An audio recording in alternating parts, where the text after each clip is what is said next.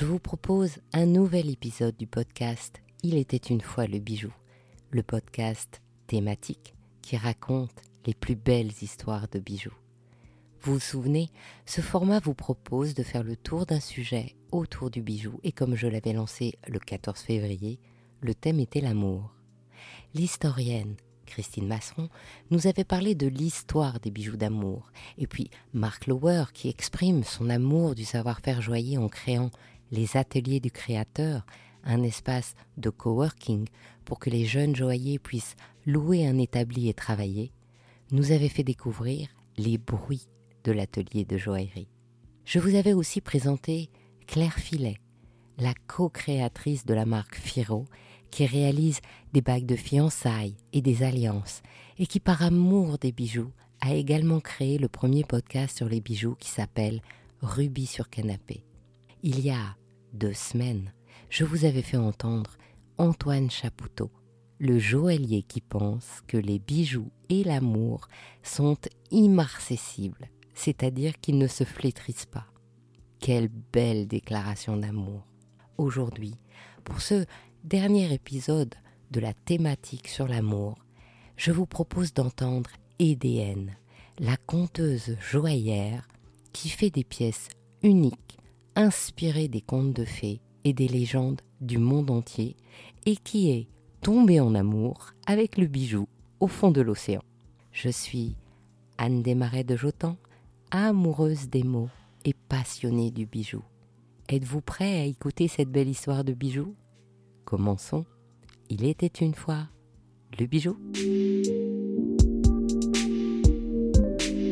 Aujourd'hui, je suis avec Edn. Et pour ne rien vous cacher, je suis tombée en amour avec Edn. Edn est une joaillère très particulière qui a été révélée dans la joaillerie d'une manière tout aussi spéciale et particulière et qui fait des bijoux totalement incroyables. Bonjour Edn. Bonjour Anne. Alors, pourquoi je suis tombée en amour avec vous? Eh bien, tout simplement parce que votre histoire est incroyable. Je crois que vous avez eu la révélation de la joaillerie en faisant de la plongée? Oui, exactement. Certaines personnes pensent que c'est un mythe, alors que ce ne l'est pas du tout. C'est vraiment l'épiphanie que j'ai vécue il y a maintenant 16 ans et demi, à l'occasion d'une plongée au lac Majeur. Un de mes copains de l'époque m'a demandé si j'avais envie de m'initier à la plongée, parce que je ne l'ai jamais fait euh, auparavant. Et je dis oui, pourquoi pas? Donc on est parti là-bas. Et en fait, on plonge pas dans le lac parce qu'il est beaucoup trop noir. On plonge dans les rivières qui alimentent le lac. Et en fait, on met la voiture à 5 km du lac, on met une combinaison sur notre dos, les bonbonnes, et on descend des falaises de euh, plus de 50 mètres avec les bonbonnes sur le dos pour atteindre la rivière au fond. Et rendu au fond, on plonge dans environ 15 à 20 mètres d'eau. Et c'est absolument sublime parce qu'on voit l'ouvrage de l'eau qui, à travers les siècles, a créé ce canyon. Mais c'est avéré qu'au bout de 20 minutes de plongée environ, des plongeurs sont passés à côté de moi, ils ont soulevé des alluvions, je voyais absolument plus rien, je savais plus ce qu'était la droite, la gauche, le haut, le bas. En quelques secondes, en fait, sans m'en rendre compte, je me suis ramassée à la surface de l'eau. Donc ma tête est sortie de l'eau. Je comprenais pas pourquoi j'étais sortie d'un seul coup de, l'eau. J'étais prise dans le courant, dans les entre les falaises, et mon moniteur finit par me retrouver. Il me dit, euh, faut absolument que tu replonges. Et comme je suis scientifique à la base, c'était ma première formation euh, universitaire. J'ai compris rapidement que pour retrouver mon intégrité, il fallait que je retourne au fond de l'eau. Donc, contre ma frayeur, je suis retournée au fond de l'eau. Et rendue au fond, j'étais tellement surprise d'aller mieux que je me suis retournée, ce qui est très rare quand un baptême de plongée. Et au moment même où je me suis retournée, il y avait le soleil derrière un arbre en haut de la falaise qui a fait un phénomène de réfraction autour de moi.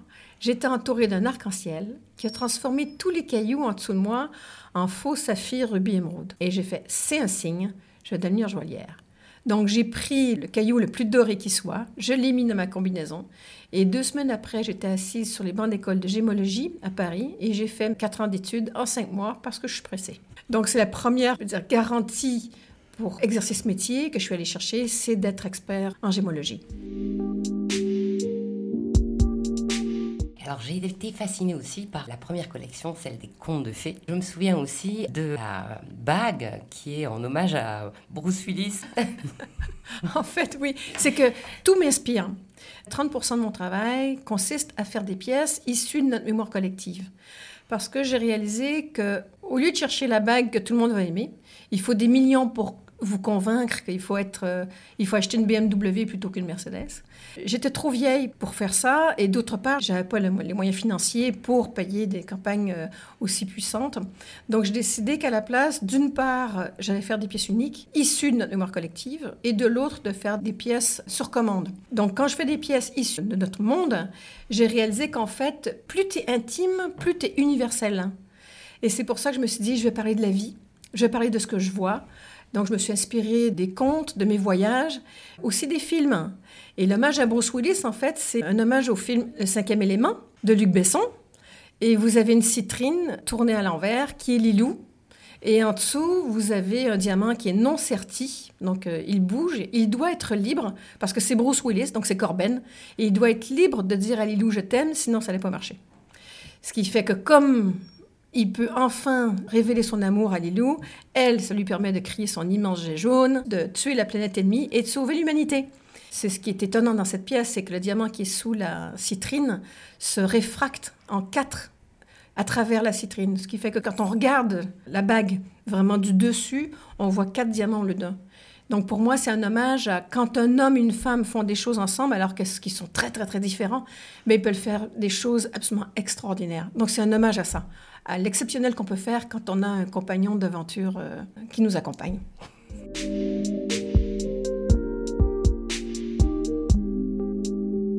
Dans la même ligne, quand j'ai été voir l'exposition que vous avez fait au musée de la Légion d'honneur et des ordres de la chevalerie, évidemment, j'ai été totalement fascinée par Nexus.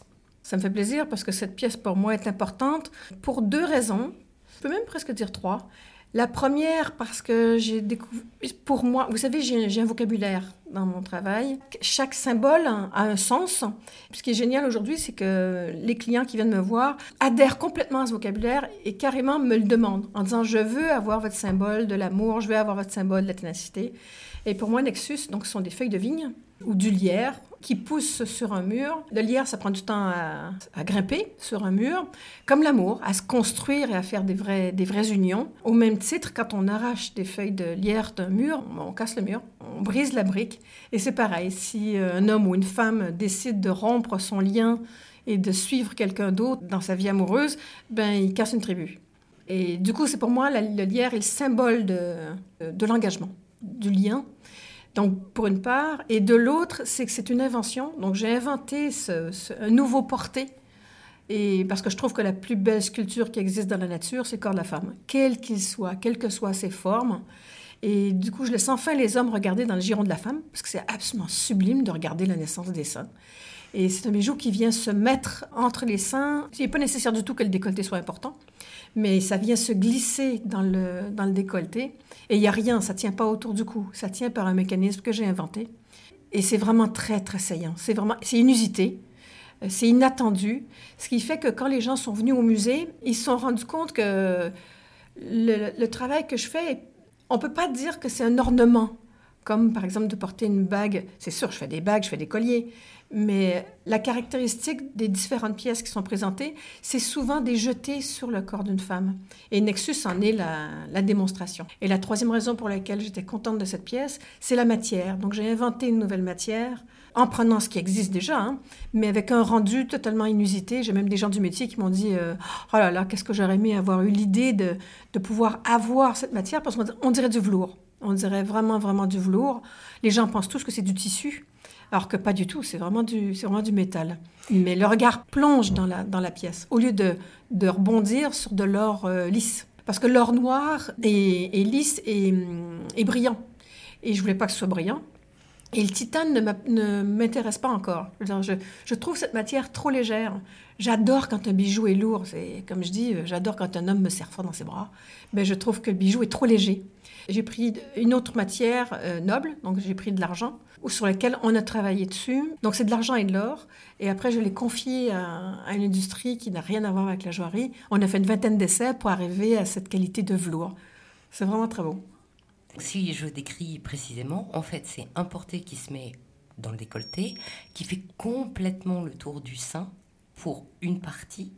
Et de l'autre, il y a une feuille qui se met où, l'on veut. Où l'on veut. Ouais. Parce que la vie, c'est le chaos. Il n'y a, rien, y a rien qui est en droite ligne, en fait. C'est la raison pour laquelle j'ai mis une autre broche qu'on met n'importe où pour compléter le premier élément.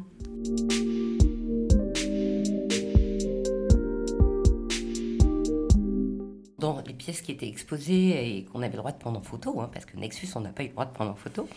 Euh, ce qui m'avait euh, beaucoup touché, évidemment, c'était la façon dont vous aviez mis en scène le conte du bouvier et de la tisserande. Pour mémoire, le conte, c'est qu'il y a un jeune bouvier qui écoute le conseil d'un buffle qu'il soigne et qui réussit grâce à ça à épouser la septième fée, qui est donc la tisserande des nuages colorés du couchant. Mais bien sûr, quand la mère céleste s'en aperçoit, elle n'est pas contente du tout. Et elle les sépare d'un trait. C'est comme ça qu'est née la Voie lactée. Et donc, par magie, le bouvier rattrape sa chérie et la reine mère, qui est quand même euh, pas contente, elle les sépare de part et d'autre de la Voie lactée en deux étoiles, mais qui ne peuvent se rejoindre qu'une fois par an. C'est une fois par an, c'est le septième jour du septième mois lunaire.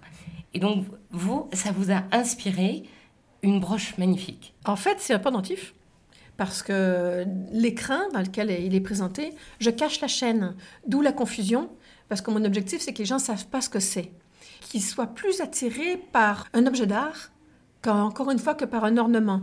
Et comme c'était dans un musée, je n'avais pas l'opportunité d'ouvrir les vitrines et de vous montrer que c'est un pendentif et que la chaîne est totalement cachée dans l'écran. Parce qu'en fait, le 7 juillet, en Chine, c'est la Saint-Valentin.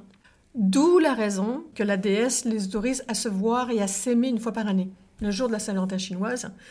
Donc, ce sont des nuages qui sont sculptés dans du jade blanc, incrustés dans de l'or, pavés de diamants.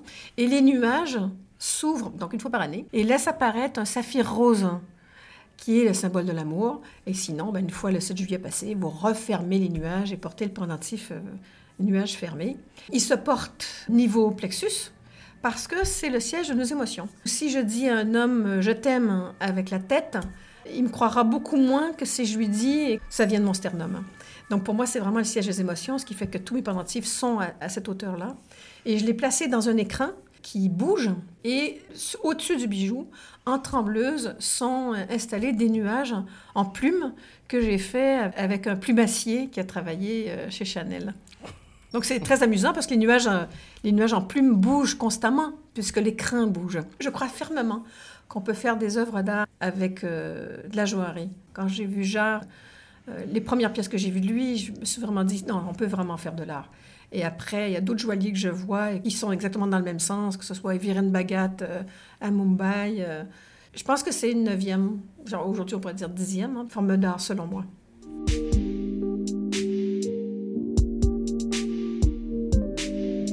Point d'orgue dans cette exposition, il y avait évidemment le grand collier pendentif de la glycine, parce que la glycine, ça veut dire je réclame ton amour.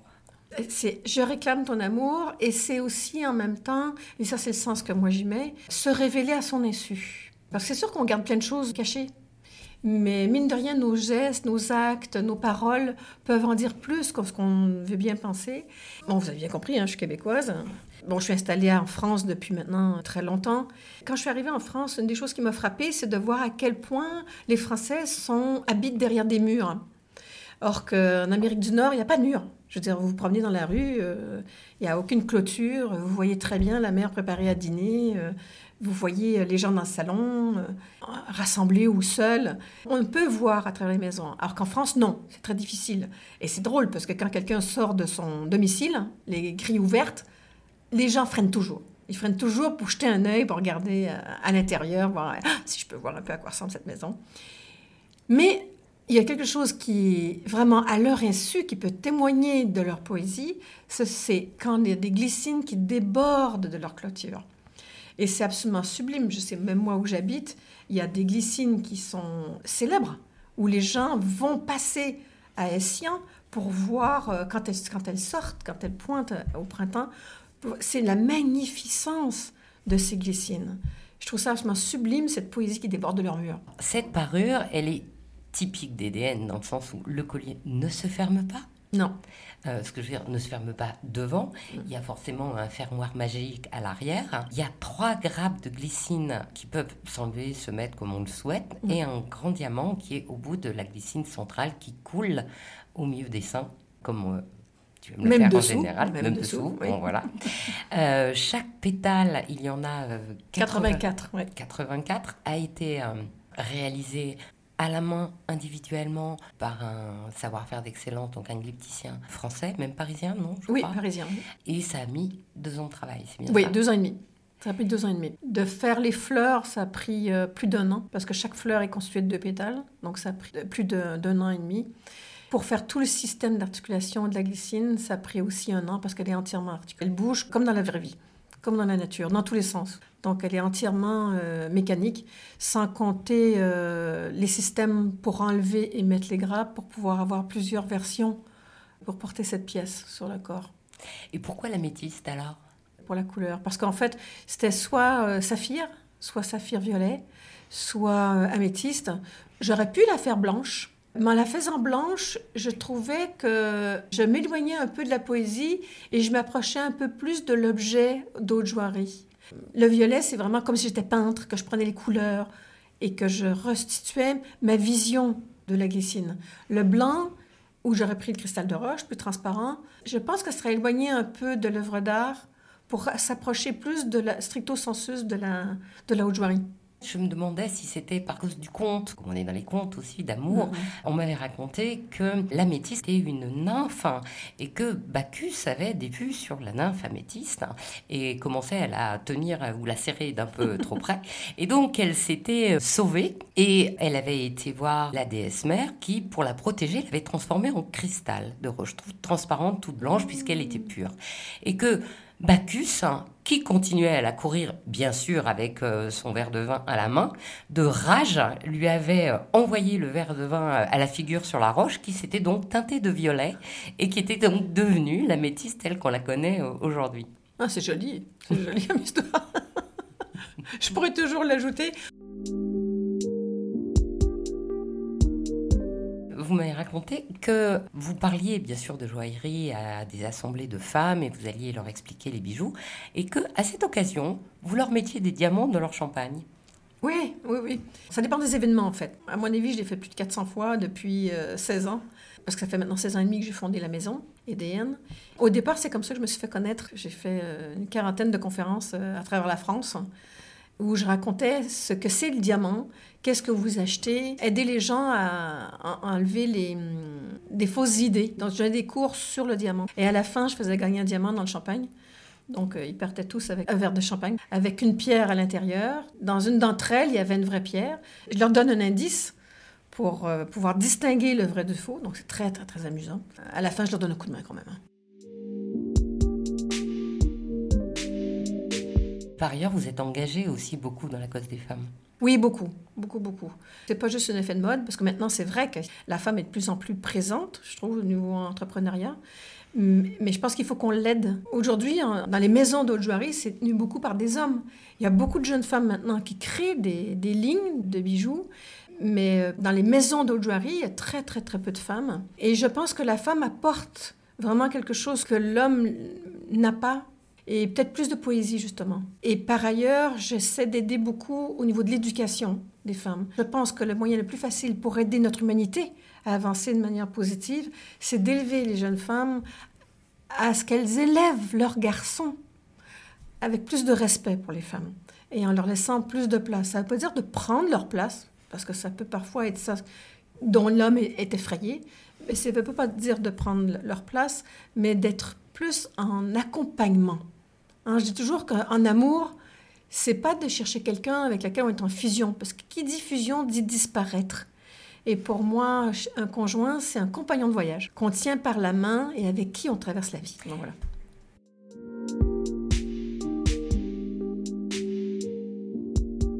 Avez-vous un bijou fétiche? Ah, c'est dur, hein. Ça, c'est une question. euh, parce que ça, peut- il peut avoir plein de. Il peut y avoir une pierre fétiche, il peut y avoir un, lieu sur le corps fétiche. Je dirais que ça serait quand même. Ça peut sembler étrange, mais le papillon.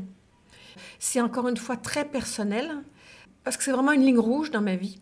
J'ai été prise une fois dans ma vie dans un vol de papillons de migratoires de Californie, du nord du Mexique jusqu'au Québec, de monarques. hein. Et c'est extrêmement impressionnant. Et en fait, euh, les monarques vont en neuf mois, en trois générations, qu'il pleuve, qu'il vente, qu'il neige, ils vont jusqu'au Québec. Et puis après ça, euh, ils retournent.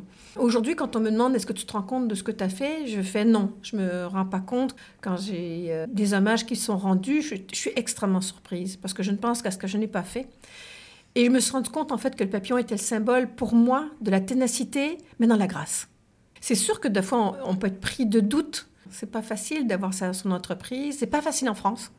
C'est un pays qui est dur avec l'entrepreneuriat, qui est dur avec les patrons. Or que moi, je pense que d'ici 50 ans, tout le monde sera son propre patron. Et en fait, il faut le faire dans la joie, parce que c'est extrêmement épanouissant. J'ai réalisé que plus tu es épanoui, plus tu es lumineux, plus les gens sont lumineux aussi. Pas seulement qu'ils sont plus lumineux, mais les gens s'entraident beaucoup plus. Beaucoup, beaucoup plus. Donc voilà, c'est pour ça que je dis que c'est le papillon, pour moi, c'est un long chemin là, pour arriver à cette conclusion-là. Pour moi, le papillon, c'est vraiment le symbole de la ténacité dans la grâce. C'est pour ça que du coup, on en retrouve parsemé dans beaucoup des parures que vous faites. Oui, oui, oui. Même caché. Il y en a même caché. Mais ma première bague est avec deux papillons, que je porte depuis 16 ans, est avec deux, deux papillons euh, et un saphir rose. Le saphir euh, est une pierre qui, euh, en principe, selon la Bible de lithographie, vous permet de réaliser vos rêves secrets. Eh bien, merci Eden. Merci Anne, merci beaucoup. À bientôt. À bientôt, au revoir. Ainsi se termine cet épisode d'Il était une fois le bijou qui clôture le cycle sur l'amour. Je vous propose une jolie semaine et vous donne rendez-vous dimanche prochain, cette fois pour le format Le bijou comme un bisou. Et dans ce prochain épisode, je vous réserve une surprise en avant-première de l'exposition Jean Vendôme qui s'ouvrira le jeudi suivant à l'école des arts joailliers, je vous ferai entendre Sophie Lefebvre, la commissaire de cette exposition, qui pour écrire la monographie de Jean Vendôme a été invitée par le maître joaillier lui-même à partager sa table et à entrer dans son atelier chaque semaine pendant cinq ans. Vivement la semaine prochaine. Si cette histoire vous a plu, mettez plein de petites étoiles sur Apple Podcast ou des cœurs sur toutes les autres applications et partagez sur les réseaux sociaux. Vos encouragements brilleront pour moi comme des joyaux. À dimanche pour une prochaine histoire de bijoux.